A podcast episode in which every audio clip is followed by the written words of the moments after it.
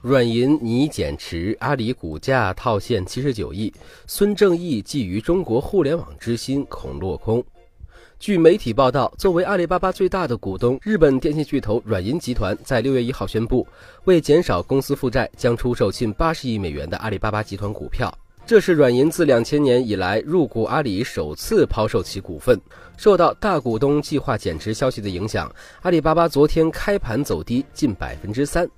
在这次减持的七十九亿美元中，阿里巴巴将会回购约二十亿美元，四亿美元软银将会出售给阿里巴巴合伙人，五十亿美元三年后可转股将打包至该新公司成立的信托，未来由合格机构买家持有。另外五亿美元则出售给一些大型的主权财富基金。完成减持后，软银所持有的股权比例从百分之三十二降至百分之二十八。孙正义的中国互联网之梦恐落空。作为最早投资阿里巴巴的大股东，孙正义的目的绝没有赚钱那么简单。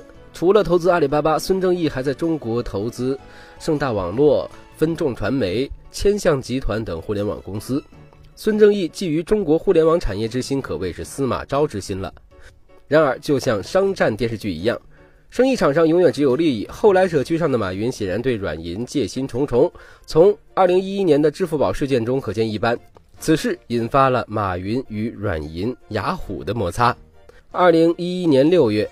二零一一年六月中旬，阿里巴巴在软银、雅虎等股东不知情的情况下，将支付宝的所有权转让给马云控股的另一家中国内资公司。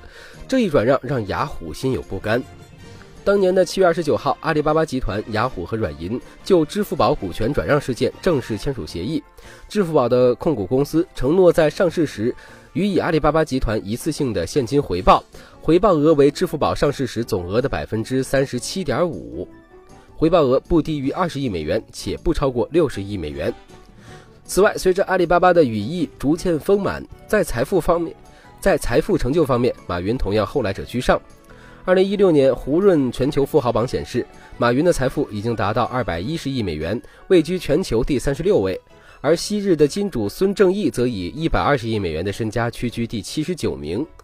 在此之前的二零一四年，孙正义的个人财富仍为马云的两倍多。而此番软银减持阿里股票的交易完成后，阿里巴巴集团的股权将发生变化。雅虎、软银的投票权合计在百分之五十以下。